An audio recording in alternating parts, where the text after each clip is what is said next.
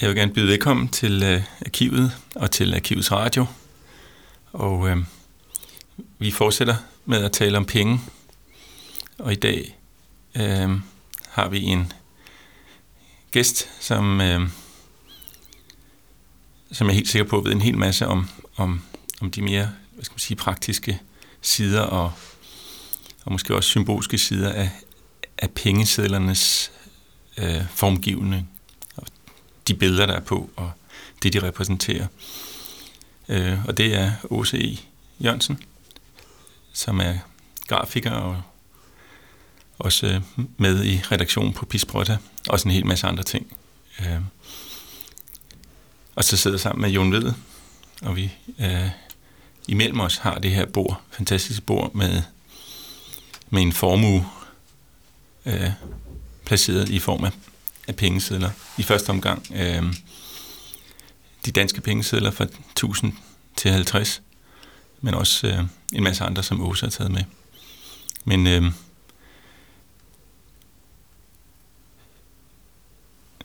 hvis, altså, Jon og jeg snakker lidt om, det ville være sjovt at have sådan en praktisk analyse, eller forståelse af, hvad egentlig, hvordan, hvorfor pengesedlerne ser ud, som de gør, og de føles, som de gør, og så videre. Så tænker vi selvfølgelig straks på dig, Åse. Øh, så måske kan du starte med at, at beskrive øh, karakteren af måske den her danske pengeselserie, og hvad du har tænkt på, når du, når du øh, kigger på den. Ja, altså, hmm, pengesedler, de er jo, det her det er en serie, jeg kan ikke huske, hvornår den er startet, men før da har der været andre serier, som man sådan øh, med jævne mellemrum har man udgivet serier af pengesedler. Og øh, hvad kan man sige, altså pengesedler, de skal jo have en eller anden form for, de har en, de har en symbolsk betydning, fordi de er af papir, men, men der skal også gøres noget ud af trykket, sådan, så du kan mærke, at det for eksempel er det rigtige papir. Øh, og de har tilføjet en masse sådan små detaljer, som er som, som vanskeliggør kopiering, fordi øh, det er jo selvfølgelig ved undergrave helt vildt, hvis der er en masse falsk mønteri i forbindelse med pengesedler. Siden de ligesom ikke i sig selv har nogen særlig værdi, kun den omgivelserne tillægger den. Den serie, vi har nu, den, vi har lige kigget også på en serie af euro, som jeg har med, og der er sådan påfældende overensstemmelser faktisk, motivmæssigt.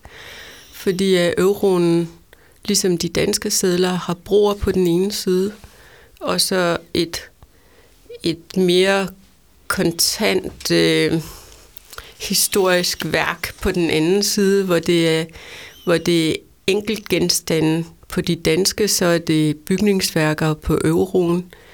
Øh, begge sædrækker, de har et kort. Euroen viser ligesom Europas udbredelse. Og de danske sædler, de har sådan et lille, et lille ikke særlig tydeligt kort, som viser dels, hvor broen befinder sig, og dels, hvor den genstand, der er, der er reproduceret, den er fundet. Og det er meget danske oldsager og danske broer, så man har et ret stort tidsspænd mellem de to mellem de to øh, illustrationer. Man har ligesom det nutidige og moderne Danmark. Øres, øh, hvad hedder det? Jeg ved egentlig ikke rigtigt, er Øresundsbroen med? Det kan vi måske lige kigge på. Også det vil være ja, sjovt at se. Øh, der må være et eller andet hierarki af broer. Altså 1000 altså, kroner. Det tror jeg 1000 kroner, det er selvfølgelig Storbæltsbroen. okay. Hvad binder Danmark mere sammen end Storbæltsbroen? Jeg tror næsten ikke, at Øresundsbroen er med. Den går den også over gamle, til svenskerne. Den gamle Lillebæltsbro, den kan man ikke ligesom undgå, for det var en væsentlig ting at bygge den, hvor de to, altså Jylland fik forbindelse med Fyn og Sjælland derigennem på en helt anden måde, end den har haft nogensinde før. Øh, og det var et af, et af de store, første store bygningsværker. Jeg har faktisk et eller andet sted et fotografi af min farfar, der står nede i en af de her bro bro, øh, hvad hedder det?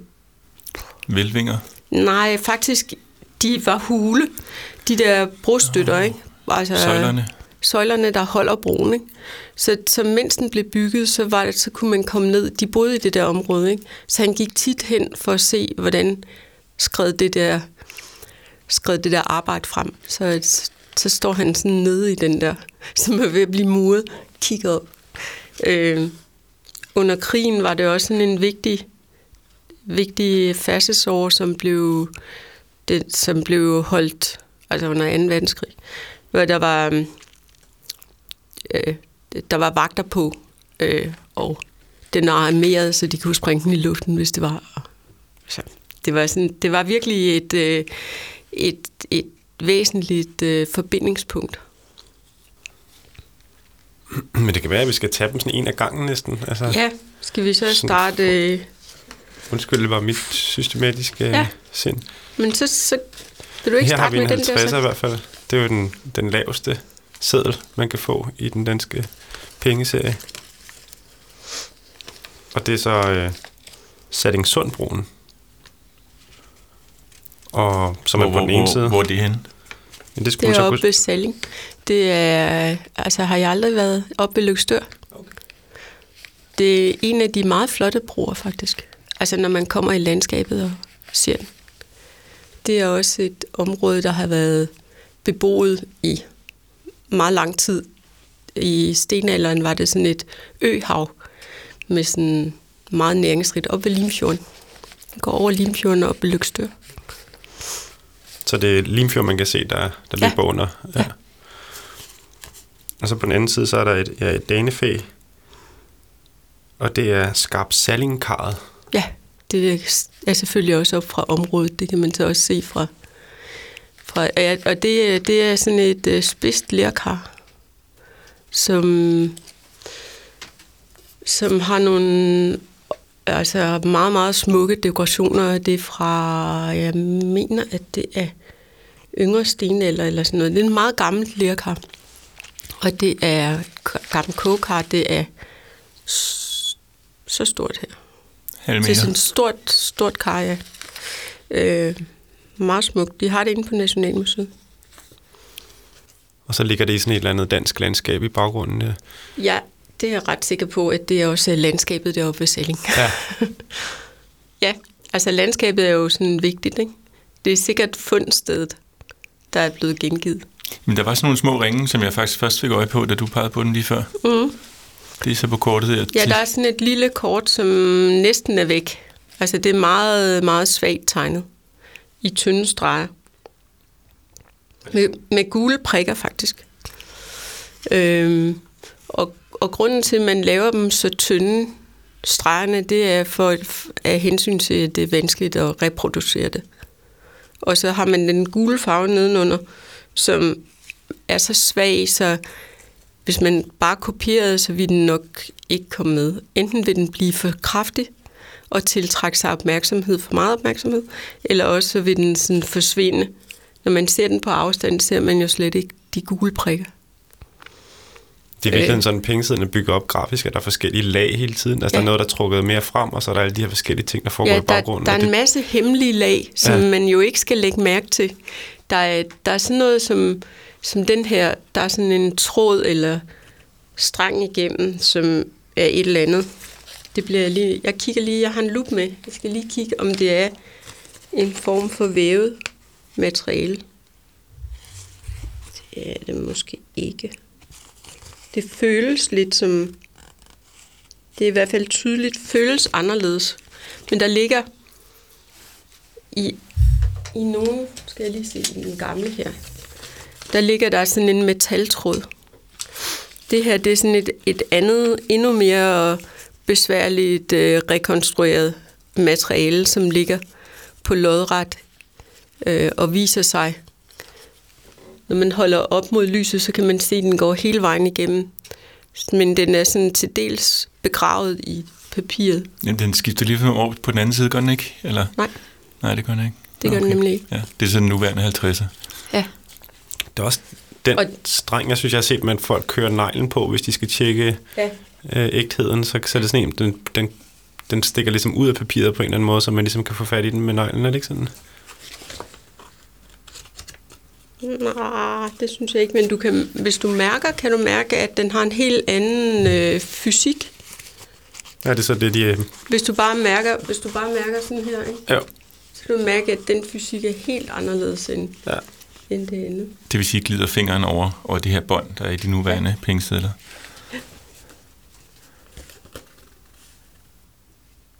Så man kan se, den her er så lys, man kan faktisk se, at tegningen er nedenunder. Det er så 500 kronesedlen, ikke? Jo. Men er der noget, altså forside, bagside, egentlig på sådan en øh, seddel? Øh, jeg ved ikke, om man kan sige, at den ene side er mere væsentlig end den anden. Der er jo selvfølgelig altid den ene side, hvor Nationalbanken har skrevet under mine... Det her for... Det kunne man jo godt... Ja, det, det er nok den, man vil det er den med af. broen, ikke? Så det er sådan måske det mest sådan bestandt... Øh, bestandt betydningsfulde. Jeg ved det ikke rigtigt. Der er det ligesom også skrevet ud i bogstaver, hvad værdien er. Ja. Der står med stort Og 500. alting er jo og- sådan set her, fordi at det der kar på den anden side, mm, det findes i sådan en lille sølv, sølv, et lille sølvmærke til venstre på sammen med broen, hvor der også er en folie over, som også er sådan noget af det, der gør det gør genkendelsen vanskelig. Men det er ikke noget hologram, vel? Eller er billedet ligesom repræsenteret inde i, inde i den der folie? Jo, det er det måske nok, fordi folie, foliearket går ud her, ikke? Ja. Men helt hvordan det er, fordi jeg synes ikke, det har ikke, det har ikke sådan en 3D-virkning, som et hologram ville have. Men hvis vi lige slutter af på den der 50'er, øh, altså i baggrunden på brosiden, øh, hvad er der der? Der er også sådan, en, sådan et landskab, eller? Ja, det, det er himmel. Eller det, der ser man ind under broen og over på den anden side af det vand, den sådan fører over. Ikke? Der er ikke flere altså, motiver lagt oven på hinanden på brogsiden?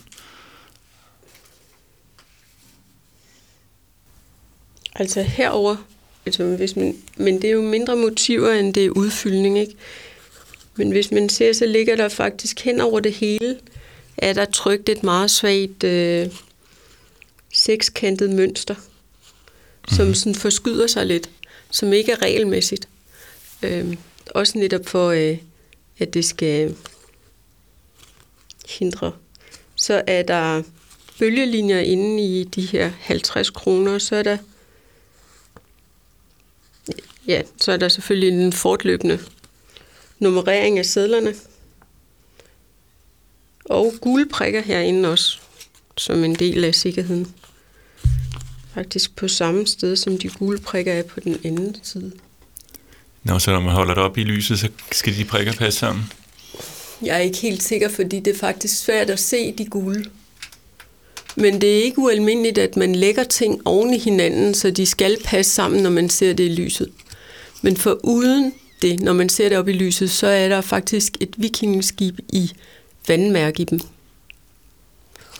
Så altså på 50'erne, der sejler under broen? På 50'erne, øh, nej, det gør det så ikke. Det sejler bare hen over det hele.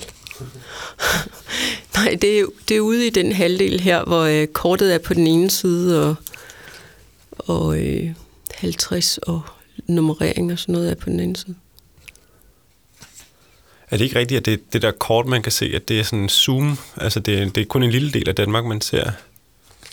Jo, det er lokalområdet. Ja.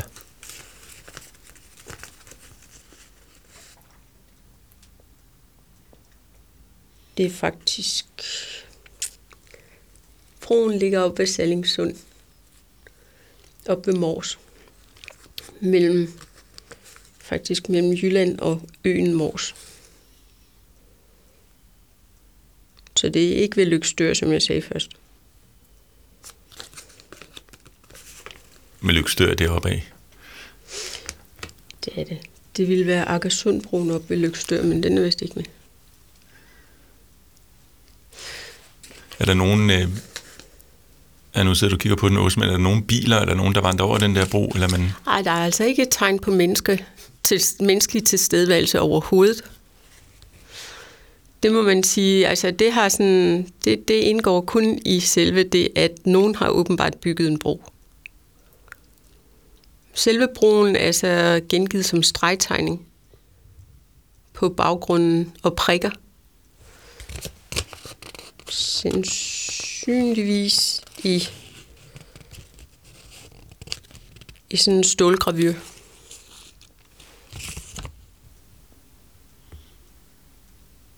Så det er de her monumenter, som er på en eller anden måde identitetsskabende for, for Danmark. Altså broen I hvert fald og, på den her serie. Ja. ja. Hvad hvis vi går videre til 100? 100 manden. Der har vi den gamle Lillebæltsbro, som vi snakkede lidt om før. Systemet er lidt det samme. Genstanden er gengivet i sådan en, en sølv, sølvmærkeudformning hernede i det ene hjørne, og der er et, der er et kort over der er et kort over lokalområdet ved, ved omkring Lillebælt, hvor der også er markeret, hvor at den flintedolk, der er på bagsiden, er fundet. Og der kan man se, at billedet her, det, det er trygt i, øh, med dolken. Det er trygt i sådan i flere forskellige farver. Der er i hvert fald en lilla, sandsynligvis lilla og gul og sort måske. Jeg vil lige se, om jeg kan få...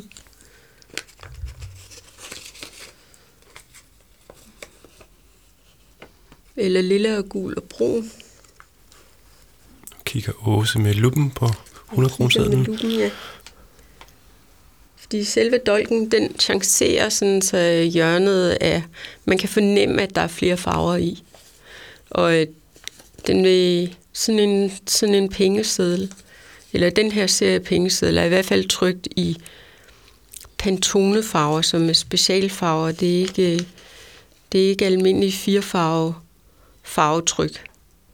Man vil, man vil gerne holde det, for det, det gør, at den der, for eksempel på den, den her, jeg holder her, der er, der er karakterfarven gul, sådan okkergul, som, og 50'eren, det var, den er lille. Er det, er det nogle altså, nuancer, der er svære at, at ramme? Øh, det er svært at ramme, hvis man ikke trykker med den samme pantonefarve, den samme blanding af farveblanding, eller fuld, fuldflade farve. Så er det svært at ramme lige præcis den her farve. Det gør det sværere at gengive dem. Tror du ikke, at, at tror du egentlig, de bruger Pantone? Altså, tror du ikke, at de blander deres egen farver? Eller har blandet? Det sad jeg lige og tænkte på, at sandsynligvis har de gjort det, men de er jo nødt til at have en eller anden form for, for styring, så de kan lave den næste, det næste oplag lige sådan, ikke? Så de er nødt til at lave en eller anden meget præcis opskrift alligevel, for, for at kunne gøre det. Det er jo også relativt vandfast. Øh, eller de er jo vandfaste, farverne. Ja, jeg tror godt, du kan, at den kunne gå med i vask i lommen, og så kunne du alligevel brede den ud, og så vil den sådan have karakter af, måske ikke, hvis du vasker den i kogevask, men man kan teste.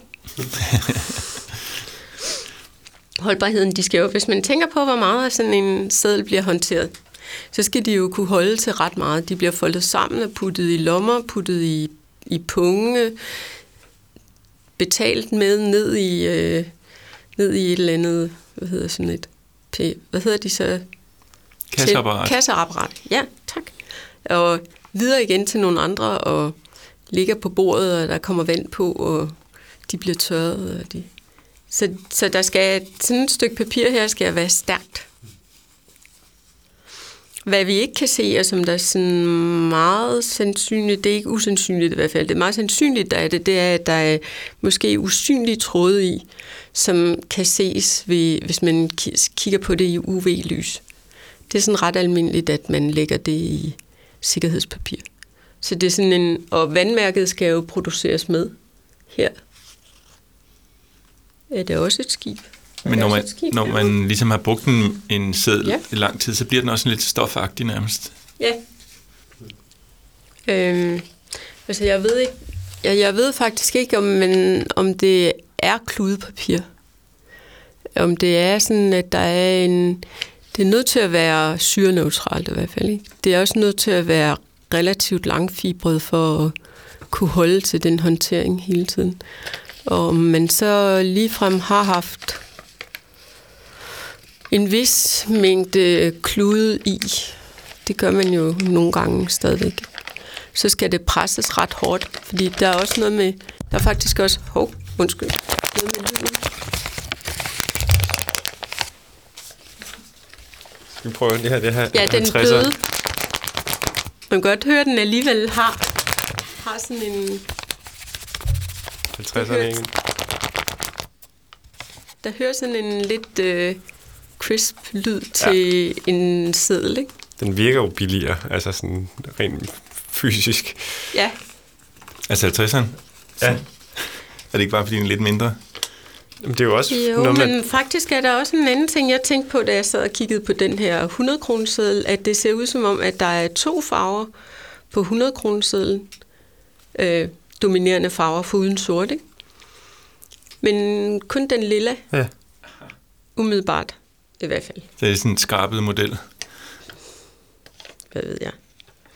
Altså for eksempel på 1000 kronesedlen, der er det jo både guld og sølv, der er i, i det lille sølv, det lille foliemærke her. Og det ser ud som om vandmærket er det samme på dem alle sammen.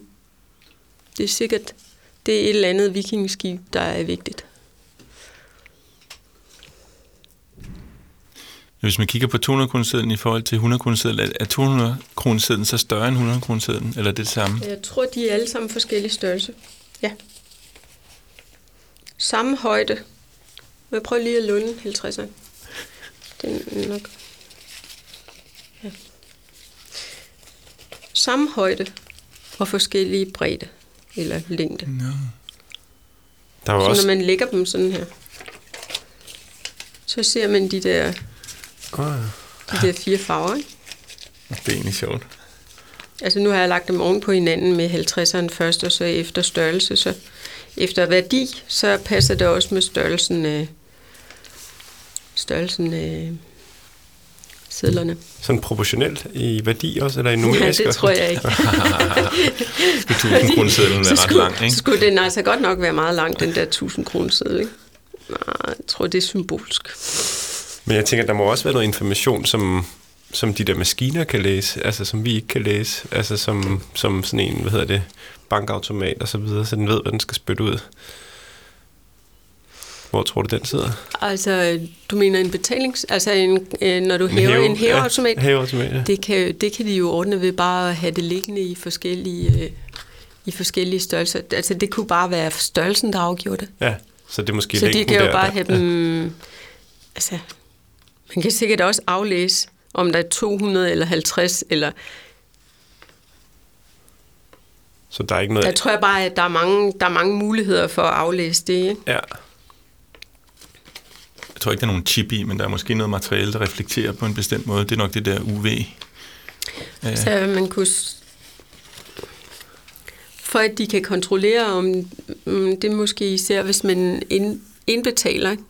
Der er, der er sådan nogle steder, man kan indbetale os. ja. Så skal de jo nok kunne kontrollere, hvorvidt det det er en ægte eller en uægte seddel. Og der kan man garanteret bruge måske både den her linje, ikke? Den her tråd, der er lagt ind. Og måske er der... Vi ved jo ikke, om der er UV, fordi vi ikke har... Vi har jo ikke øh, UV-lys her. Hvis du havde haft sådan en UV-lampe, ja, Jacob, ja, så... jeg havde en, der, lige- der er samlet frimærker som lille, Ja, men den er forsvundet et eller andet sted hen. ja, det var kedeligt. Men man ser ikke, det synes jeg tit, man ser i udlandet, at de bruger så har sådan en lille UV-lampe. Det har jeg aldrig set rigtigt herhjemme. Altså det hele taget er det, altså så tager folk herhjemme, ja, det er meget, meget sjældent, jeg ser, at, at en ekspedient sidder og lige tjekker, om den er, er falsk. Der har man 1000 kroner sedler, synes jeg tit, de holder op mod lyset. Okay. hey, hey, prøv lige at se her. Der er jo faktisk et mønster inde i den der. Hvis I holder den der, det er 200 kronesedlen. Hvis I holder den op mod lyset og kigger på den der, den der øh, tekstilagtige Ja, ja, ting, der er inde i, så er der jo faktisk, Der er det der hologram, du snakker om, Jacob. Er det ikke sådan? der er faktisk et mønster i. Det er det der bånd, Ja, som i før i båndet. tiden. Man kan ikke bare sætte hvad som helst ind der. Det der er et hologram, ellers er det bare mig, Ja. der ikke kan se. Jamen, jeg tror også, det Hvor er hologram. Det er næsten en psykedelisk oplevelse. Ja, den, er- den er ret underlig.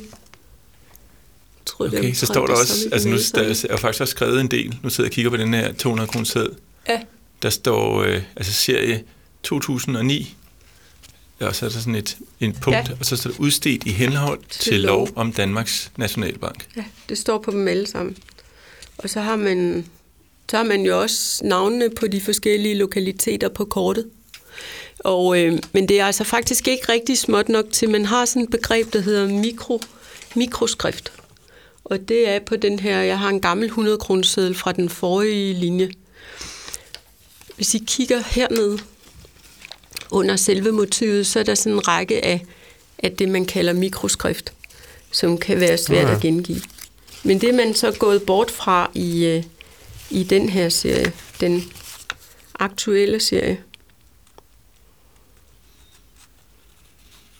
Der står, ja, på den gamle 100 kroner der, der står der bare 100 kroner Ja, på mange forskellige måder. ja. Eller, Og med, og med sådan noget neon, neonfarve. Faktisk så er de trykt i mange flere farver. Den der 100 kroneseddel er trykt i mange flere farver end de her. klart. Altså den tidligere. Så man er gået over, man er gået over til, man er gået over til at, at bruge nogle andre sikkerhedsfeatures, tror jeg. Men hvis du holder det fast i 200 siden, så er der også øh, billedet af sådan signeret. Øh, jeg ved ikke, om det er... Øhm, det har jeg sådan ikke helt kunne finde ud af, hvem der... Altså, man kunne forestille sig, at at gravør, altså ved frimærker, så vil det jo tit være sådan, at gravøren har, har en signatur, eller man har navnet på gravøren, man har navnet på tegneren. Men det kan jeg faktisk, det, jeg ved ikke helt, hvad det er for nogle navne. Det er jo normalt, at Nationalbankens direktør har underskrevet Jeg kan huske, det var Hofmeier i en periode. Ja, der var en stor altså, underskrift. Og jeg ved ikke, hvem... Ham der, Lars G. Sørensen, han går i hvert fald igen på de her to. Det kan også være gravøren eller kunstneren, ikke? Jo. Jeg kan ikke... Øh, jeg skal ikke kunne sige det. Lars G. Sørensen, Lars G. Sørensen går igen. Mm, Mit bud er, at han er direktør for Nationalbanken. det vil jeg også tro. Ja, Eller Men et- det kunne vi have undersøgt. Det kunne vi. det kan vi undersøge. Det kan vi undersøge. Det kunne vi lige afgøre.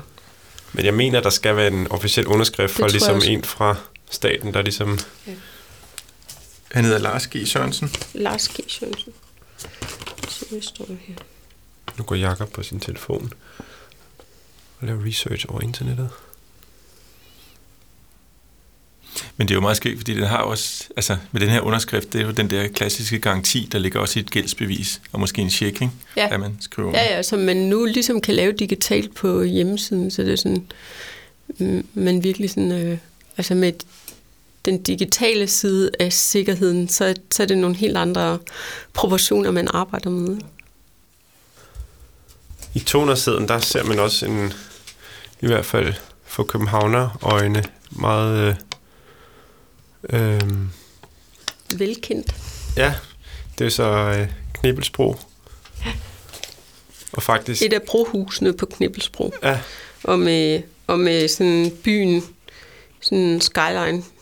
og faktisk Nationalbanken i baggrunden, ikke? Altså sådan, så Øh, hvis jo, man, lige ude til højre, ja, der kan man lige se Nationalbanken. det synes jeg også er sjovt at tænke på, at, at, at, at sæden ligesom har været, kommer ned fra den kælder, Ja, eller i hvert fald gjorde.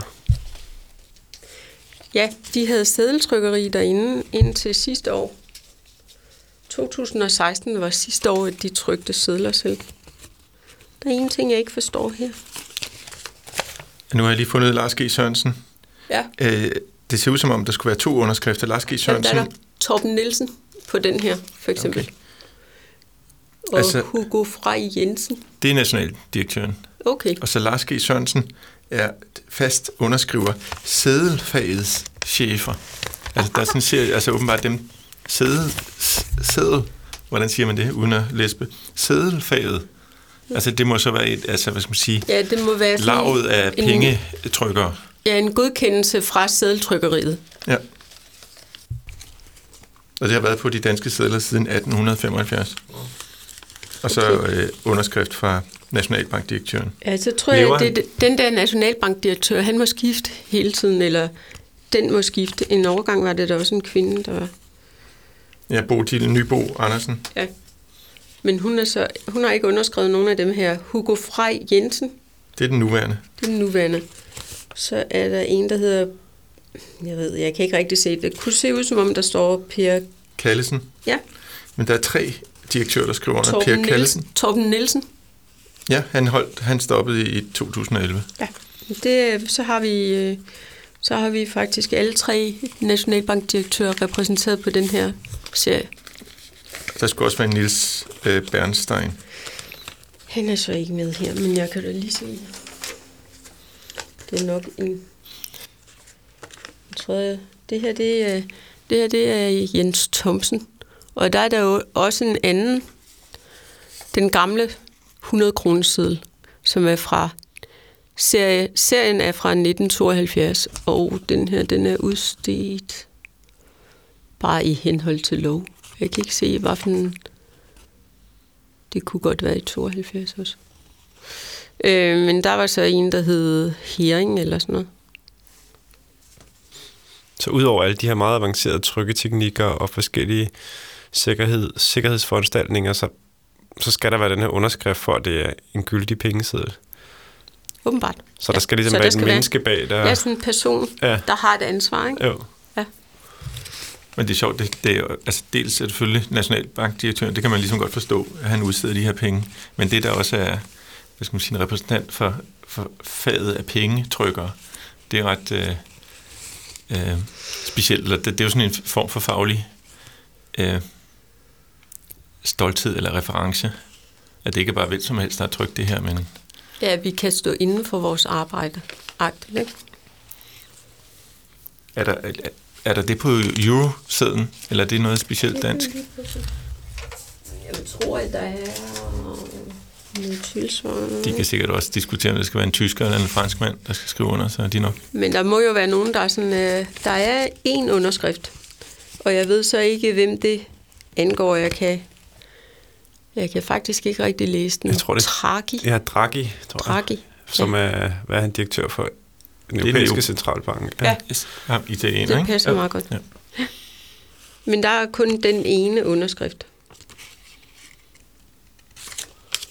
Jeg har hørt i et interview, hvor han siger, at jeg er Mr. Euro. Uden mig vil de vil ikke have nogen værdi.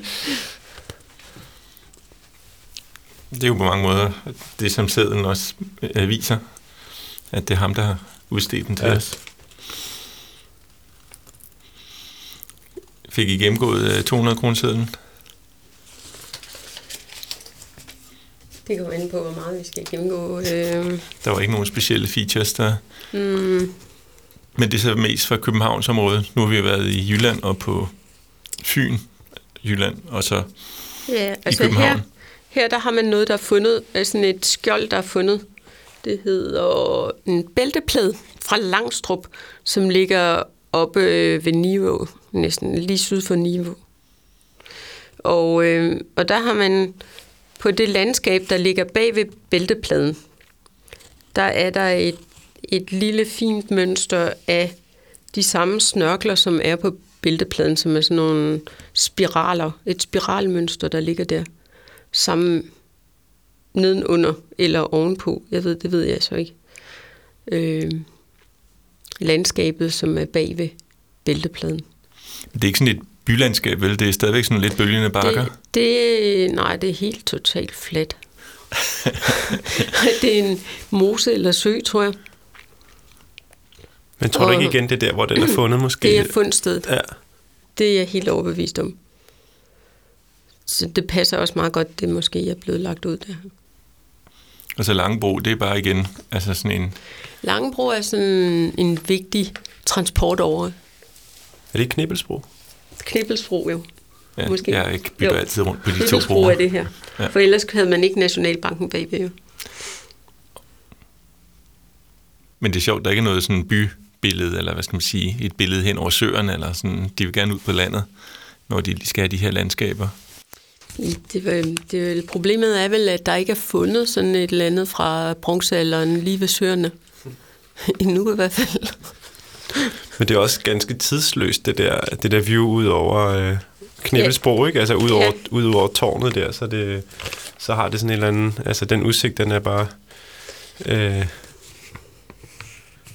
Men det er jo også fordi, at pladsen foran det, der er jo ingen mennesker, der er på vej nogen som helst steder hen. Det er en meget, meget, meget, meget øh, tidligt en søndag sommermorgen, ikke? Før der er nogen overhovedet på vej nogen sted hen. Det er sådan rigtig, på den måde sådan en rigtig arkitektbillede. Kun arkitektur, ikke noget. Der er aldrig nogen, der kører over den bro. Det samme gælder så stort. Nej, det, faktisk passer det ikke. Der er en bil på Storbæltsbroen. wow! Og det er 1000 kroner Det er sidder med. 1000 kroner. Får man det hele med? Ja. Der er en bil. Kører den væk, eller kommer den imod dig?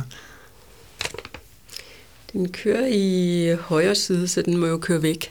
Forhåbentlig. Er en spøgelsesbilist. Og hvad er Ja, det for en bro, den kører over? Den kører over Storebæltsbroen. Men det er meget sjovt med de forskellige broer. Det er jo ikke bare sådan blær over, altså man sige, de smarteste nye broer. Det er egentlig mere sådan nogle kulturelle meningsmærker. Ja, altså det broer med en vis vigtighed, ikke? Det er sådan... For det er jo mange andre broer, de kunne have valgt. Storbæltsbroen er selvfølgelig vigtig, fordi den, den, da den blev åbnet, det var virkelig en forandring, der kunne mærkes, ikke? Og sådan var det også med den gamle Lillebæltsbro. Når man har valgt den gamle i stedet for den nye, så er det jo fordi, at, tænker jeg, at den, at den nye var bare, den understøttede den gamle. Men det var den gamle, der var, det var der, det skete. Det var der, man fik forbindelsen, ikke? Og Sallingsundbroen, hvor Mors bliver landfast, er også et, øh, en væsentlig forandring for øen, ikke? Som er en af de større øer i Danmark. Hvad er der så på 500 kroner siden lige for, Jamen, det er det, hvor er den henne? er den forsvundet? 500 kroner. Det er selvfølgelig... Nej, det er dronning Al- Alexandrines bro. Det er nede ved Vordingborg, mener. Er det ikke den, der går til Møn? Jo, det passer. Det er rigtigt. Det er ikke øh, nede ved Vordingborg. Det er Møn. Så Storstrømsbroen, som jo var sådan et, også et nationalt mindesværk, den er, ja, det den er, er ikke med. egentlig, Ja, og det er spørgsmålet om, det er fordi... Øh, jeg ved ikke, om der er sådan et eller andet særligt ingeniør gennembrud med dronning Alexandrines bro. Det er sådan en hængebord, ikke? Nej, det er sådan en bue. Nå, men det er sådan en rigtig klassisk Ja. ja. Det industrikonstruktion. her, det her, det er ligesom hænge. Altså Stor, Storbæltsbroen er hængebroen, ikke? Jeg kommer også til at tænke på Storbæltsbroen. Det er Den bliver jo også brugt som i sådan en målestok i mange sammenhæng. Altså, Ja. det er det højeste punkt i Danmark, mener jeg, jeg har fået at vide. Mhm. Mm-hmm. Plus, at det, men, altså, der er også noget værdi, der bliver gjort op i en kvart Storbæltsbro, eller en helt Storbæltsbro, eller sådan. Så den har ligesom også... Den Altså, har, prisen på Storbæltsbroen har også en, en vis vægt i sig selv. Altså, ja, den har enormt stor betydning for os, ikke? jo. Det er jo sådan... Der er jo også, der er også det der med, at trækfuglene, de bruger den. De flyver langs den. Så den har, sådan, den har ligesom ændret øh, transportformer, eller hvordan man transporterer sig, både for mennesker og dyr i virkeligheden. Ikke? Dyr render også over den nogle gange om natten. Så faktisk med broerne, ikke? så er det jo muligt, at vi får ulve i, øh, på Sjælland også. Ikke?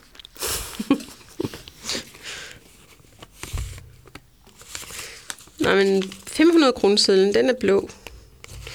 Og så har man så, man har også kunne have det der, så det her bronze, bronzespand fra Kældby. Og Kældby, det ligger på Møn også. Så det er også dronning, det er igen sådan, det er lidt samme situation som Mors og Sallingsundbroen, at, at det er en større ø, der bliver, der bliver koblet til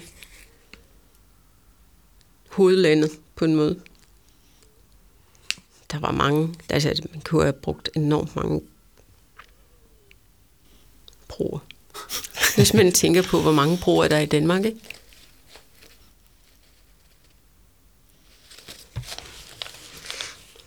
Men det rigtige er at øh, Storstrømsbroen, men Storstrømsbroen er måske også svær som, øh, som motiv, fordi den netop er så lang og flad.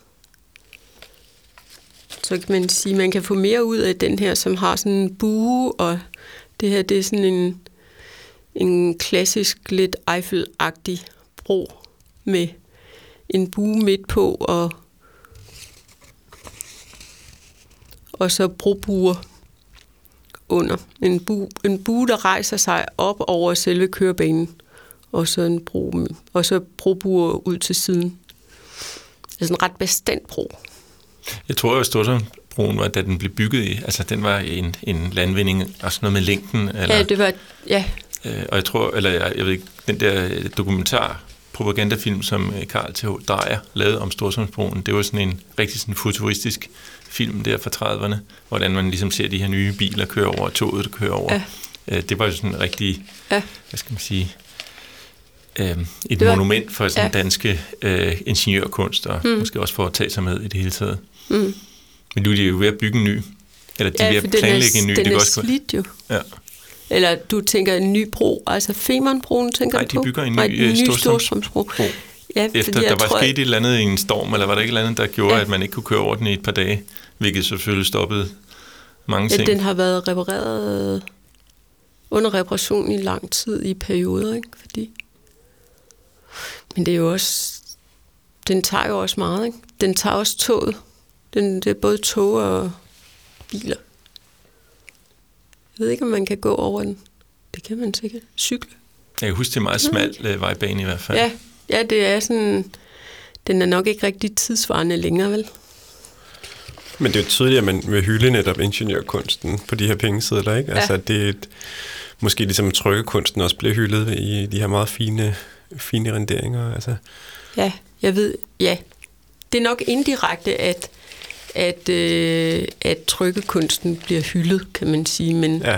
Fordi det er jo ikke et motiv i sig selv, men bare en måde, at- et forsøg på at undgå falskmønteri. Ikke? Øhm, for hvis man ser, hvis man sammenligner hvis man sammenligner trykkvaliteten af den gamle serie og den nye serie, så, så vil man sige, der er de der guillocher, som er sådan nogle mønstre, der kører ud og ind af hinanden i mange tynde, ma- rigtig mange tynde streger. Det er der på den, den her seddel, 100 kr. seddel fra 72, jeg sidder med. Øhm, der er ikke rigtig noget tilsvarende. Det, det er meget grovere i forhold til det. Der er også mange flere farver på, så hvis det skulle være sådan trykkekunsten, man skulle hylde, så, så ville det i hvert fald i langt større grad ske i den gamle. Hmm. Ja, så det er nok mere US sikkerheds... Jeg tror, jeg tror det er sådan sikkerhedsmæssige... Jon, kan du mærke, om, om det er det samme papir, at den, altså den gamle 100 kroneseddel og den nye 100 kroneseddel er lavet eller trykt på? Det føles meget som om, at det er nogenlunde det samme papir. Hmm. Øhm, Ja, man kan måske også se på, hvis du ser på papiret, der er nogle steder, hvor der ikke er noget tryk på, ikke? hmm. hvor papiret har sådan en egen farve. Og på de danske sædler er den sådan en lille smule gylden. Ja, Og det tror jeg er ret meget det samme på begge. men det er utroligt, hvor flot du har holdt den her 100 kroneseddel fra 70'erne. Den er jo næsten... Altså, den Altså, er jeg, næsten ved ikke, samme... om, øh, jeg, jeg ved jo ikke, om den der er fra 70'erne. Nej, jeg klart. fik den bare en gang. Altså, der er jo nogen i omløb stadigvæk, fordi i, i Danmark, der har man ikke lavet det der med, at man har byttet alle sædler ud. Der er alle, der er alle sedler fra forskellige tider stadig gangbare som, som penge. Så en gang imellem kan man, hvis man er heldig, så kan man få sådan en fra en gammel seddel. Ikke? Jeg tror, at, at hvis de så kommer ind i banken, så bliver de taget fra og, og destrueret, så man sådan langsomt glider de ud af systemet. Ikke? Derfor har jeg også gemt den, fordi øh, da jeg tilfældigt fik den, fordi øh, jeg tænkte ikke over det dengang, øh, at de gik over til de nye sedler. Men der er virkelig mange forsk- store forskelle i, i udtrykket fra den Ja. gamle seddel til, til de nye Ja. ja. sedler. Altså, her for den her 100 kroner seddel øh, har- vi... Øh, hvem er det, der er på her? Du sagde, Jens det var. Jens ikke? Jens Juel, ja. Ja. På den ene side. Og så en sommerfugl på den anden side. Mm, Natsværmer, tror jeg. natsværme, okay. Jeg ved ikke, om der står om, hvad det er for en natsværmer. Eller hvad det er for en... Det er det garanteret ikke engang. Men vi snakkede om før, vi kunne huske, at der var et fireben på en af sædlerne. Og jeg mener også at kunne huske, at der var et eren på en. Og at der var en 20 kroneseddel, som var gylden i farverne, og som havde en and på. Det er jo helt meget mere uskyldigt på mange måder, og ikke lige så ideologisk tungt som, som de her nye sædler, som har alt det her infrastruktur. I hvert fald på en måde sådan mere æterisk. Ikke? Sådan, man lægger vægt på, måske mere vægt på uddannelse og Åndsliv. Og, øh, miljø. Kunne man læse det til i dag, ikke? Altså om man så... Hvor gangbart det har været dengang, det ved man ikke rigtigt, fordi... men de fremstår, de nye sædler fremstår enormt kølige og Mm. meget øh, altså sådan upersonlige og øh, altså med den her ingeniørkunst øh, portrætteret. Sådan, øhm, og så er det selvfølgelig de her danefag, som ligesom skal, skal, skal få pengene ned til jorden igen, og Mm. også ind i en national øh, sammenhæng. I hvert fald er det jo påfaldende, at der overhovedet ikke er nogen øh, øh, menneskelig re- relation, eller der er ikke et, der er ikke et menneske på. Der er ikke, der er ikke en eller anden øh, åndsperson. Der er ikke... Hvor, hvor det, er sådan, det er jo klart, at man kan... Jeg ved ikke, om man vil identificere sig med det portræt, der er på, på øh, den gamle serie, men, men man har jo i hvert fald... Øh, ikke nogen mulighed for at gøre det på den nye serie. Men jeg har tit tænkt på, hvordan det her papir, øh, fordi altså, det kan ikke bare være et papir på en rulle, fordi øh, vandmærkerne skal jo lægges ind. Mm. Øh, det bliver jo lagt ind i papirproduktionen, ikke? Ja. Og det skal jo ligge helt præcis i forhold til øh, det, der bliver trykt på den. Ja. Så det kunne godt være på en rulle, men så skal det også planlægges meget grundigt. Øh, Silkeborg Papirfabrik, de producerede sædelpapiret i mange år, og, og de fine, de finpudsede vandmærke øh, teknikken, sådan så, øh, så de havde, da de lukkede, det var så, tror jeg, i omkring 2000 eller sådan noget. Jeg, ikke helt, jeg har ikke, det, kunne jeg, det kan jeg faktisk ikke huske. Men der kunne de sælge vandmærke delen fra til et, der tror det var nogle, i tysk, nogle tyskere, der overtog det. Og det hedder stadigvæk Drevsen. Drevsen hed papirfabrikken også. Øhm. Og der vil være, så det er, jeg tror, det vil være relativt få, der vil være i stand til at producere vandmærker af den præcision, som der skal til for pengesedler. Ikke? Jeg ved ikke, om sedeltryk er arktryk eller, eller rotationstryk. Men det er jo i hvert fald en kombination af offset-tryk og, og øh, sandsynligvis i hvert fald en kombination af offset-tryk og, og radering. Eller det har det været. I dag måske det er offset-tryk i flere varianter med streg over noget, der ligger under. Der er et eller andet, der siger mig, at det er arktryk. Ja. Også måske bare sådan noget, hvad skal man sige, stokfoto, man ser af, af pengeproduktion af de Mhm. her ark. Ja. Men altså, som sagt, så øh, overgik produktionen til Finland her i 2017. Og øh, hvordan de producerer det op, det ved jeg ikke. Men det er ret vildt, altså, at trykkeriet var jo kælderen på Nationalbanken. Mm. Der var jo sådan en vis øh, national logik i, at pengene blev trykt her, og hvis mm. Broen til Sverige blev bumpet eller noget, så kunne vi i hvert fald stadig lave vores penge sedler, mm. men det, selv det er blevet outsourcet på den måde. Mm. Det er der ikke, altså ja, det, kan- det, det er sjovt, det ikke har været diskuteret, eller det kan også være en sag for Dansk Folkeparti, øh, at vi vil i hvert fald trykke vores egen penge. Så Ja. det, det, det er bare sket på den måde, at papiret bliver produceret i måske Tyskland nu, og pengene bliver trykt i, øh, Ja. i øh, Men man vil, Finland. jo, man vil jo under alle omstændigheder være afhængig af en eller anden form for råmateriale-levering udefra. Så, så man, det, er jo, det er jo længe siden, at man kunne have nogen, næsten nogen form for produktion, uden at have en ud over grænsen leverance et eller andet sted i produktionen. Ikke? Det kan være farver, det kan være papir, råmateriale, det kan være... Det, det vil man ikke det ville man ikke kunne gøre i Danmark alligevel. Selv hvis papiret blev produceret i Silkeborg, så ville de jo være afhængige af en råstofleverance.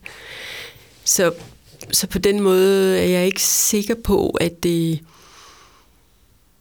at det er helt så øh, råt, kan man sige. Ikke? Altså, så kan man sige, Skandinavien måske også er en sammenhængende enhed i en vis forstand. Ikke? Så, og de sandsynligvis producerer for flere andre skandinaviske lande også.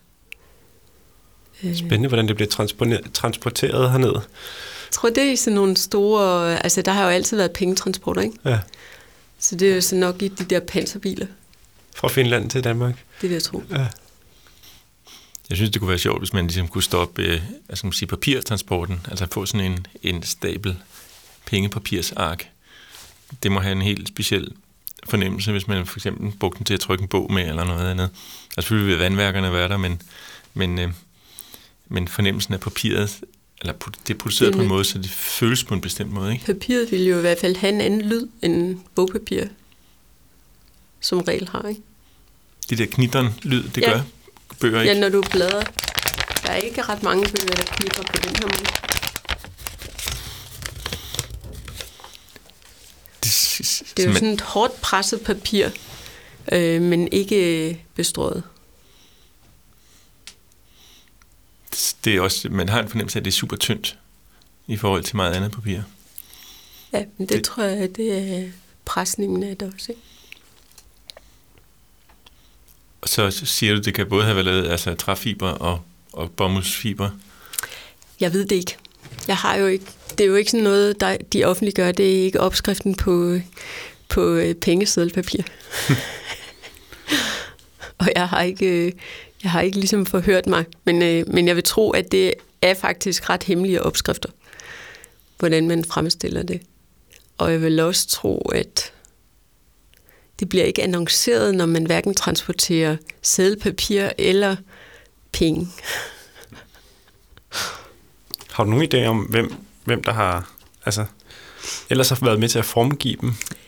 Nej, det Nej. har jeg faktisk ikke.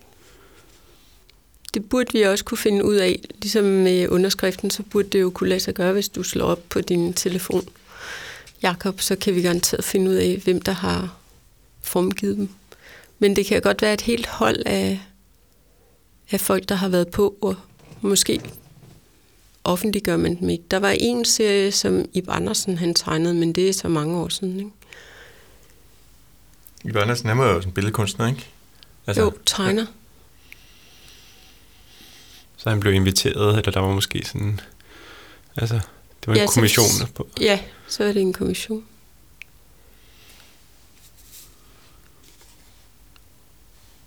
Mm.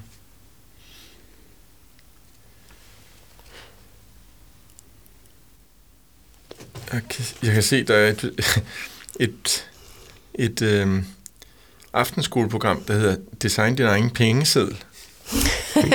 det kunne vi da godt gå Ja. til. Ja, jeg skal lige se, om det så.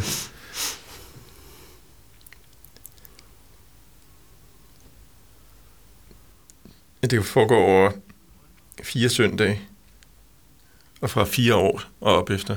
Okay. Men øh, det, det handler mest om børn og pengesedler. Det er ligesom, når jeg kommer frem eller søger på design pengeseddel. Så det er så Nationalbanken, jeg er inde hos nu. Mm. Det må folk skulle selv google derhjemme. Ja. Men det er jo, altså, det er jo et, et lille kunstværk. Mm-hmm. Altså, et stykke, hvad skal man sige, højt sophisticated. Ja, Øh, tryksag. Ja. ja. Men også bare tænk på, hvor meget af selve trykket skal holde til. Når vi nu kigger på den her 50'er, som er ved at være lidt blød, ikke? Men der er jo ikke nogen hvide pletter herinde midt på. Så, så farveføringen må jo alligevel være ret kraftig, og det der farve må også kunne noget, fordi hvis man har sådan en... Der er der i hvert fald mange andre sådan tryksager, man har, som kan blive, meget hurtigt kan blive slidte, sådan, så man ser papiret igennem. Men det gør man jo ikke. I England er det gået over til øh, plastikpengesedler. Ja. Altså, der er sådan små vinduer i, simpelthen. Og det, altså, da jeg var derovre sidst, der gik alle folk og bandede over de der nye plastiksedler. De havde også en helt anden altså fil. Det var nærmest sådan på et sådan tyndt stykke, meget stift, bøjeligt plastik i hånden. Ja. Så man ikke kan folde, som de her sædler? eller? Og det er jo i hvert fald mere sådan, hvad skal man sige, Man springy. kan måske- sådan Man kan mærke det herude på den her 20 euro seddel, der er der sådan en bane, som er i plastik. Hmm. Og den kan du kigge igennem. I hvert fald et sted. Der er et vindue, Ja. ja. kan man se her på bagsiden. Du har også taget den her bog med om, øh, hvad hedder det, sikring. Kopisikring af tryksager. Den er så garanteret allerede lidt forældet, ikke? Men der er, der er ligesom forskellige idéer til. Den hedder faktisk 31 idéer, der vanskeliggør kopiering. Og den er fra 2002. Og der kan man sige, at der kopisikring af, af pengesedler er selvfølgelig væsentlig, men kopisikring af pas er måske endnu mere nødvendigt. Ikke?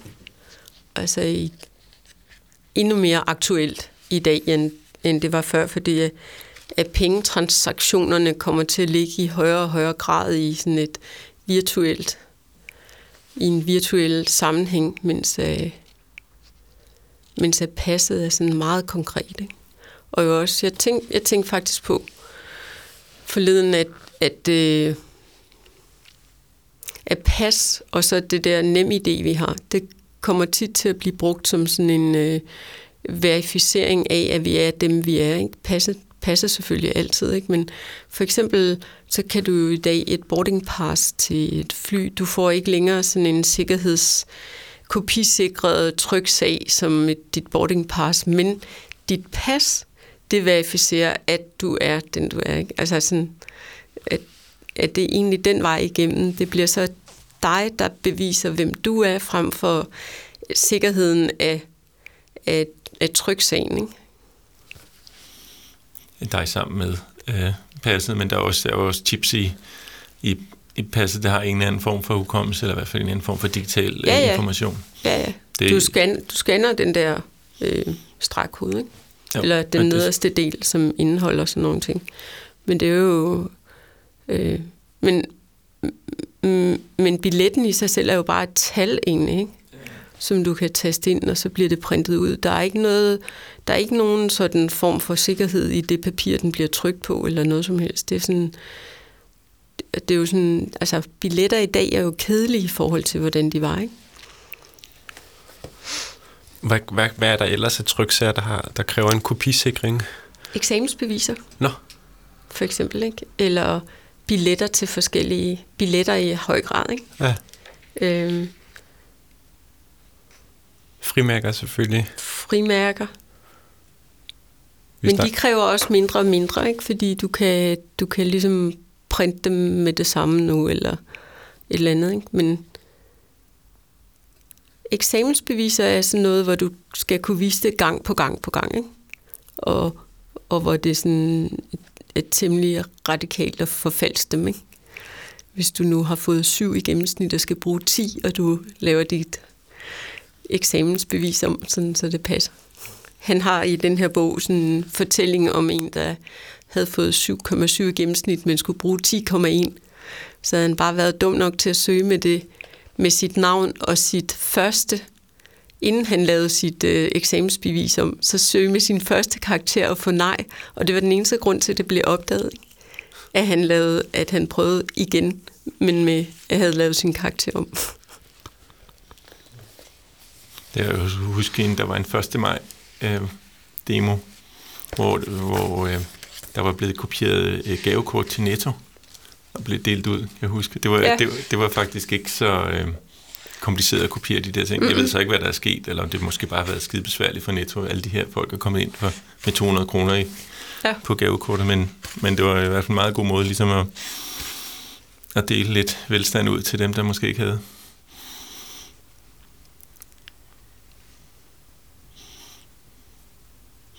Men det er sådan, der er netop noget kopisikring, som, altså pengesedler skal jo, er uafhængige af os som personer jo. De går ja. imellem os, men hvor passet er knyttet til vores mm. person og vores krop. Altså det er jo også biometrisk målt op, og ja. man kan ikke komme langt med, altså jeg kunne ikke komme langt med dit pas, sikkert. Øhm. Nej, det, er sådan, det skal jo være, det skal virkelig være et godt fake, hvis det skal kunne lade sig gøre, ikke? Det er også derfor, at pas bliver stjålet og så lavet om, ikke? Fordi at at det er vanskeligt at gennemføre det. Men der er jo også en, er der ikke en, øh, hvad skal man sige, målsætning om at afskaffe øh, mønter og, og øh, pengesedler det hele taget, at det hele skal gå over til digitalt? Altså man kan bruge sit, det der one-touch øh, dankort, visakort nu, virkelig mange steder, hvor man bare lige mm. rører, og så, mm. øh, øh, så er man betalt. Og jeg har også mm. set, i hvert fald i London så det gjorde de også med mobiltelefonen. Mm. Der stak de lige mobiltelefonen hen til sådan en plade, mm. og så bliver der betalt. Øhm, det vil sige, at vi kommer endnu mere i lommene på bankerne. Ja, og alle de andre mennesker, som er interesseret i den information, der er jo også øh, mm. altså producenter af forskellige slags, der, øh, der gerne vil have en fornemmelse af, hvem der er helt præcis, der køber deres produkter. Mm. Så det... Ja, vi, vi samarbejder med det der overvågningssystem, ikke? Vi ikke bare accepterer det, men vi er faktisk proaktive. Det er også, hvis man Bare skal ved at bruge det, ikke? Hvis man skal tale om den ideologi, der ligger bag sig fra de tidlige, eller den første seddel her, netop hvor vi har dyrene og, og, og kulturpersonligheder og så videre til infrastruktur mm. på sædlerne i dag, så til altså netop til det biometriske, altså til det, altså det er virkelig sådan biopolitik øh, mm. øh, i, i den her øh, ikke-materielle øh, pengeform, som, mm. eller den digitale pengeform, som, som, som vinder frem nu. Eller sådan. Ja. Der er også ja, noget, det bliver meget, meget abstrakt på den ja, måde. det er det. Der er det her franske øh, politiske kollektiv, øh, der hedder Den Usynlige Komité. De har, lavet, de har lavet en meget fin idé om, hvor man ligesom skal placere magten.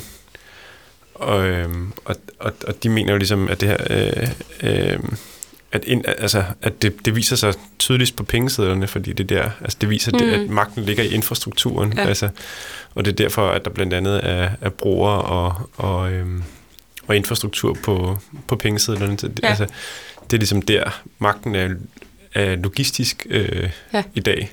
Ja. Og det er en af grundene til, at, at, øh, at de også florerer på, på pengesedlerne. Mm. Men det er klart, det er, det er hele, altså også de der pengestrømme, ikke? Altså, de, de bliver jo også en infrastruktur. Ja.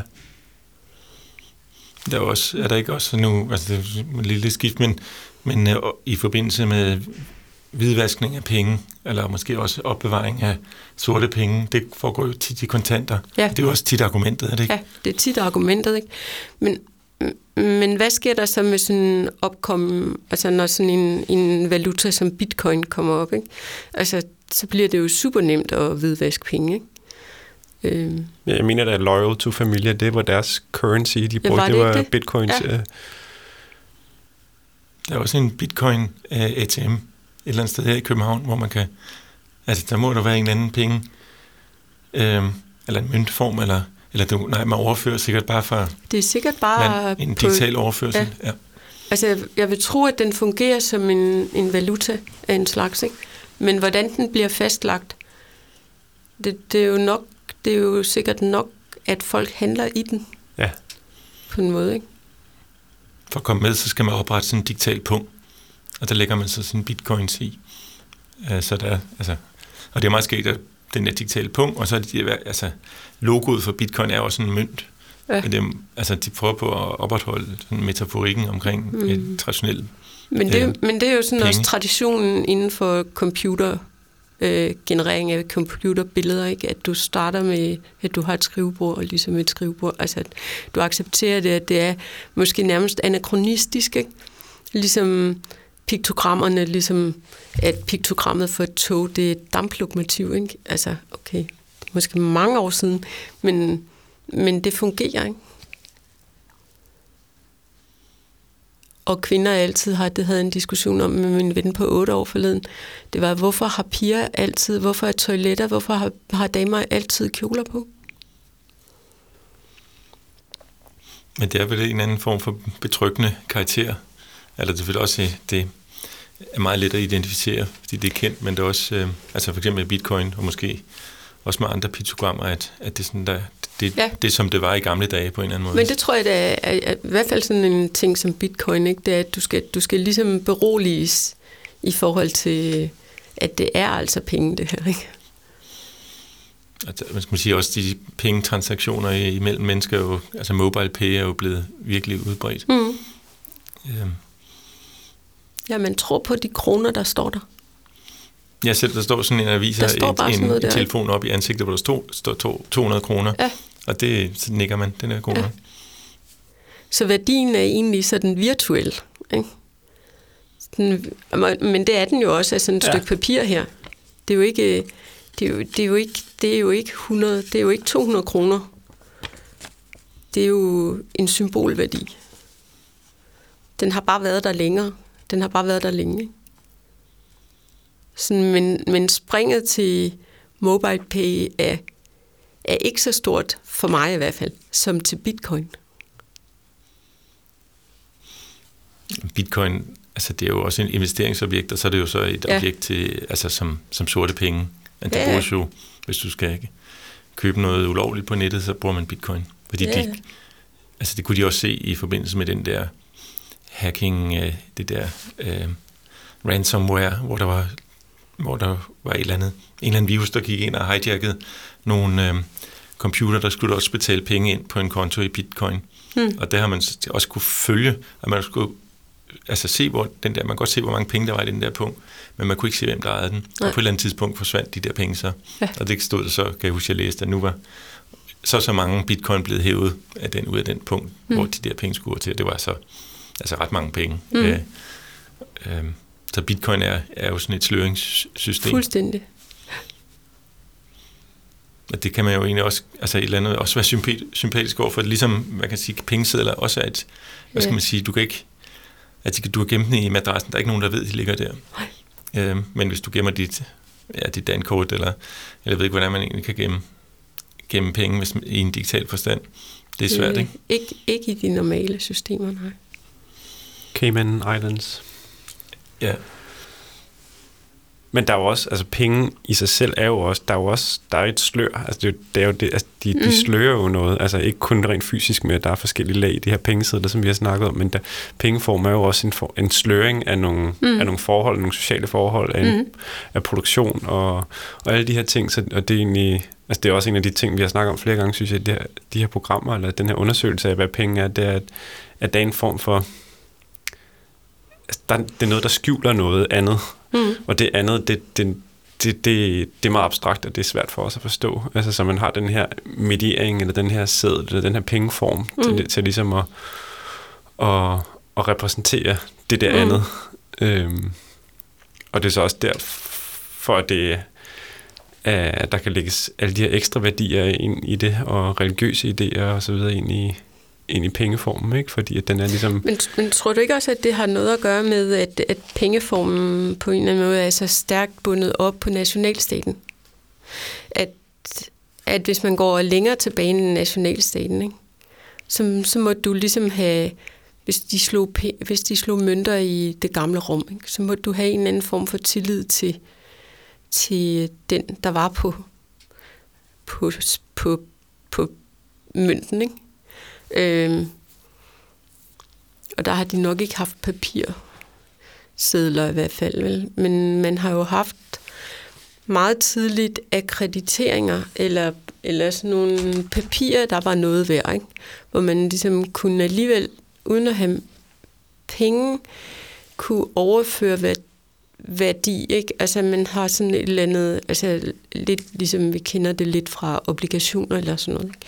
Men, men det har man ret tidligt haft en, en eller anden form for symbol for, at du ejede det og det, og derfor var du så så mange så, så meget værd på en måde, ikke? i forhold til, til hvis du skulle, skulle gøre noget på afstand fra, hvor du boede, for eksempel, eller sådan noget. Ikke?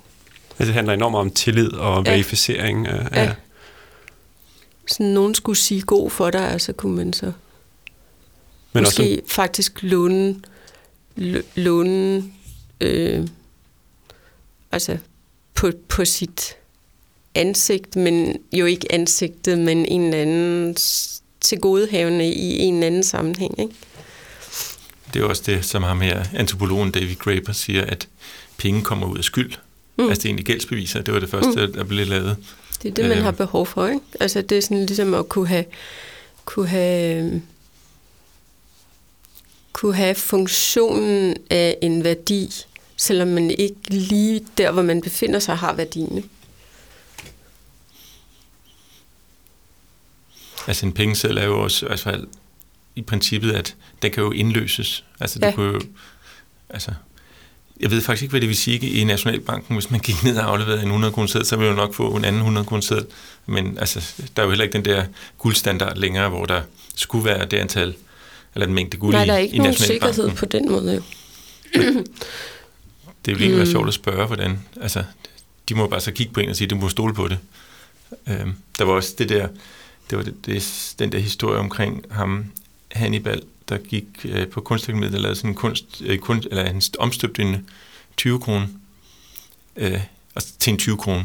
Og så brugte han så, det var med Ole Bjerg, der fortalte den historie, øh, så brugte han den her, øh, eller han fandt sig ud af at lave sådan en, altså støbe om, så det så relativt godt mm-hmm. ud. Og så gik han ned i Nationalbanken og, og, og gav den til øh, der i receptionen, når han kom ind i det store rum. Og så var det så, de kaldte en eller anden fyr, der kom ned op for ned ad trapperne, op fra banken. Og så, øh, så smed han den på gulvet, og så kunne han høre, om den var ægte. Ej, hvor sjovt. Ja, det er sådan det samme, vi gør med papiret, når vi gør sådan her, ikke? At det er sådan en, en fysik, der afgør det i meget høj grad, ikke? Ja. Og det er, men jeg sidder også netop, jeg tænker på, hvad det er det her gældsbevis. Øhm, men det er selvfølgelig, han kunne så bevise over for sikkert, nu kender jeg ikke historien nøjere, men han, han har jo sikkert så fundet ud af, at det var en uægte en, så den her, det er ikke noget, vi har noget med at gøre, det er ikke en gæld, vi hmm. har til dig. Hmm. Det må du finde ud af på en anden måde. Hmm. Eller, du har, der, du har gjort din 20 kroner værdiløs ved ja. at støbe den om på en måde. Ikke? Ja. Men altså, han kunne også være blevet sat fast for falsk mønteri lige så hurtigt, ikke? fordi det er jeg tror ikke, han sagde, at det var ham, der havde lavet Jeg tror bare, han Nej. sagde, at han havde fundet den i sin lomme. Eller noget. ja, det var måske meget klogt. Ja. Det er jo også noget af det, altså... Man kan lave røbet på radioen nu. Ja. Nå ja, jeg var helt sikker på, at Nationalbanken sidder og lytter med. Men øh, øh, det er jo også en af de... Altså, altså man, straffeloven for falskmynderi er jo rimelig brutal. No. Altså, mm. Jeg tror, man kan slå mange folk ned øh, og få mindre straf. Øh, men mm. hvis man laver mm. altså, falskmynderi, så, så, så er det så den tykke Men det er vel også, fordi det falsk, falskmynderier vil tit gå ud over de laveste i samfundet også, ikke? Hvis, hvis den almindelige gangbare mønt ikke er pålidelig, så øh, selvfølgelig går det ud over de højere, men de har andre måder at, at akkreditere på, ikke? Men, men dem, der er nederst i hierarkiet, de er meget afhængige af, hvis du tænker, hvad, altså det, at man går rundt med færre kontanter betyder jo noget for hjemløse, for eksempel. Skal de til at have mobile pay for at kunne få penge fra os, ikke? Eller... Ja, det bliver i hvert fald mere overvågning, øh, mm. når det, når det øh, bliver digitaliseret. Mm.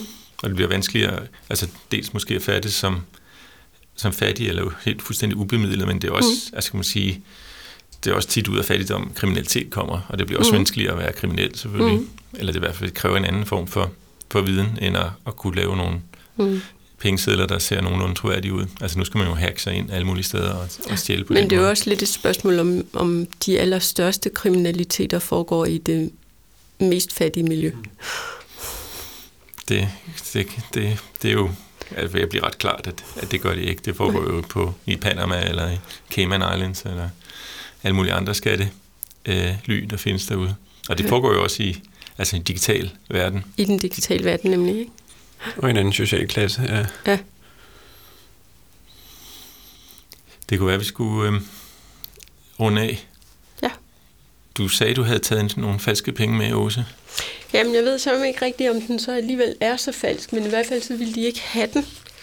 Øhm, men når jeg kigger nærmere efter, synes jeg måske bare, at det ligner, at det er en, en fra en anden serie, end, end det var. Men i hvert fald så har... Fordi det er fra Tyrkiet, hvor jeg fik den her 500.000 lira. Øhm, og det her, det er to forskellige, men i virkeligheden, så synes jeg, det ligner af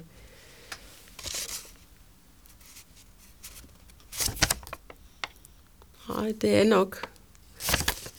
Det kan være og ikke være, faktisk. Så kigger du efter små fejl nu, ikke? Nu kigger jeg for eksempel efter, om, om den der, den der metalting tråd går lige hele vejen igennem.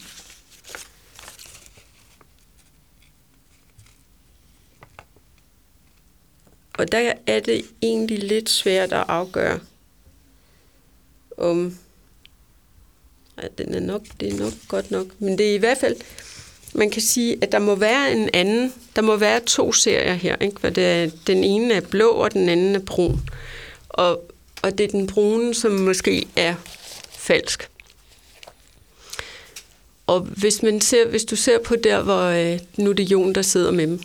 Hvis du ser på der, hvor den der sølvtråd er, mm-hmm. på den brune, og holder op mod lyset, så ser det ud som om, at, at tråden går hele vejen igennem. Ja.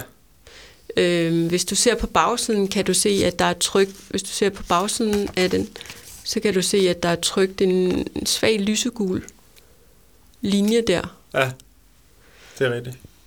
Som måske kan danne den skygge der. Fordi man kan også sige, hvis du kigger på den, der er en mand på den ene side af den, og til venstre for ham er der sådan en, eller er det til højre? Til venstre, tror jeg. Der er sådan en, noget, der nok skulle være sådan en guilloche, sådan en orange plet, Ja. som ikke er særlig godt trygt. Nej. Men det er også en helt anden størrelse. Eller ikke en helt anden, men den er... Ja, men hvis, den, hvis Den- man den skulle have chancer end- for at opfatte den som en ægte seddel, så, må den, så skulle den jo ligne noget, der var en, en af staten udgivet serie i hvert fald. Så, og nu har vi jo ikke en fra samme serie at sammenligne med, som vi ved er ægte. Nej. Så vi har bare et, et, øh, en, øh, en forestilling om, at den der måske ikke er ægte. Men måske, så... Jeg ved ikke, hvordan man i Tyrkiet har, har sendt penge på gaden, hvor meget kontrol der er med, hvor mange der bliver udgivet. I hvert fald så afviste de at prøve at betale med den, og så blev den afvist. Nå. Og det er så dit problem, egentlig. Altså, du Det var de det på det tid- tidspunkt, ikke? men ja. den er jo ikke sådan, altså selvom den lyder på 500.000, så var det lige før de devaluerede. Og så, så ingen af de der sædler, de er gangbare længere. Hvordan føles det, Jon? Er den god nok? Nej, men jeg er sgu også lidt skeptisk. Altså, Ja, ikke? Men man har sådan en fornemmelse af, at den er lidt øh, billigere. ja.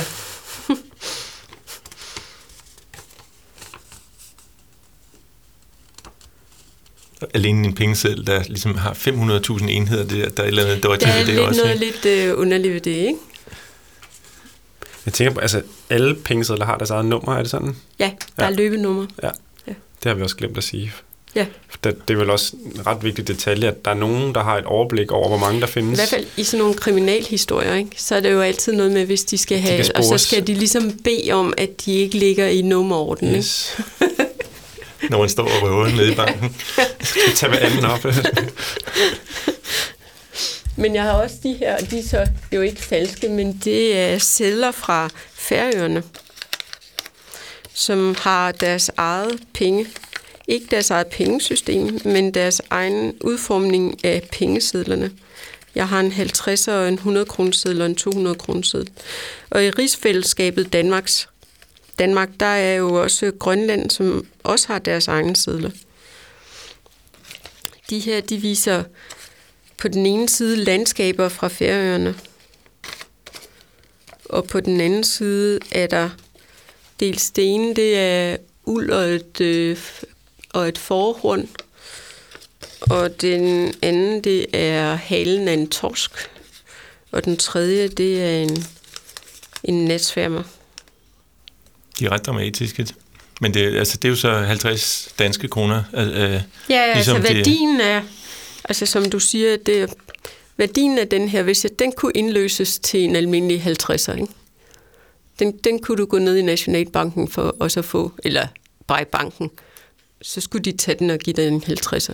Men jeg tænker, at jeg tror ikke, at der er ret mange butikker, der vil tage en færøsk øh, 50'er. Er det samme? Selvom, selvom værdien jo er det samme. Man har samme situation i, i Storbritannien, hvor der er skotske pund, for eksempel. Ikke? Dem får man i hånden ind mellem i London. Ja. Det har jeg ja. erfaret. Men det er også, at det, Dem. jeg kunne forestille mig, at 50'erne er den samme størrelse som den danske 50'er, ikke? Nu når vi... Jo, det har du ret i. De, er nok, de er meget dramatiske i forhold til de danske. Altså man kan virkelig se, det er et andet, et andet miljø deroppe. Mm. Ja. Der er sådan lidt Game of Thrones æstetik over det, synes jeg. Ja. Altså, man kan sige, altså den danske 100 kroner seddel, den er sådan okkerfarvet, og det er den færøske også. Så det er nok det samme trykkeri. Men altså 200 kroner, den færøske 200 kroner, den er altså lilla og gullig, og ikke grøn og blå som den danske. Er vandmærket, er det det samme, eller er det vikingskibet? Nej. Det er, sådan, det er sådan lidt mere udflydende. Lidt svært helt at få styr på. Det skal man nok vide, hvordan, hvad det er. Man kan godt se, der er et vandmærke, men hvad det forestiller, det er sørme ikke muligt. Men det er det samme vandmærke på alle siderne. Altså på alle de færøske? På de færøske, men også på de danske.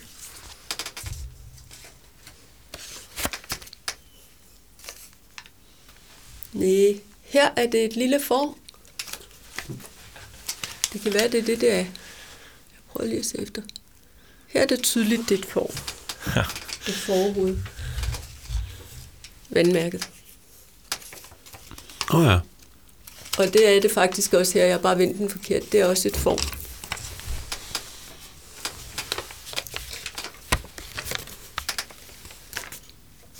Nu sidder vi alle sammen og kigger op mod lyset og leder efter vandmærker. Det ser nu også ud, som om der er noget, en øl, der er røget ud over den her. Eller det er sådan mere øh, vandfarve -agtigt. Ja, det er sådan, ja. Det... Jamen, det ligner, at det er sådan nogle laveringer, eller sådan nogle øh, akvareller, ja, der akvarel, er gengivet, ja, ikke? Ja. Som er jo, altså, at, at karakteren af illustrationen er helt anderledes end på de danske. Det er meget blødere, og... Ja. Men det er den samme værdi? Det er samme værdi. Jeg synes, vi skal sige tak. Øh, Jon, er der nogle ting? Nej, altså jeg er sikker på, at vi kunne blive ved øh, i lang tid ved at ja. kigge på dem, og de forskellige, og sammenligne dem med hinanden og sådan noget. Men det er jo også sjovt altså, at blive klar. Det var noget, vi alle sammen render rundt med i lommen, eller stadigvæk i nogle år endnu, tror jeg. Øh, og som, som, som ligesom er overalt, øh, mm. og styrer virkelig meget i vores liv, men alligevel er det så abstrakt for os, og det synes mm. jeg, øh, så det har været ret fint at prøve at kigge på dem sådan helt materielt også. Altså sådan, øh, Ja, jeg tror ikke, jeg har egentlig noget... Det kan være, at vi skal arrangere en workshop i falsk mønteri sidenhen. Ja, altså er det så mønter eller sædler? Jeg tror, vi skal prøve med sædlerne. Det er mere interessant med de der trykteknikker, mm. synes jeg. Så, øh, men mange tak. Tak til OCE Jørgensen og Jon Vedel og jeg selv, der hedder Jakob Jacobsen.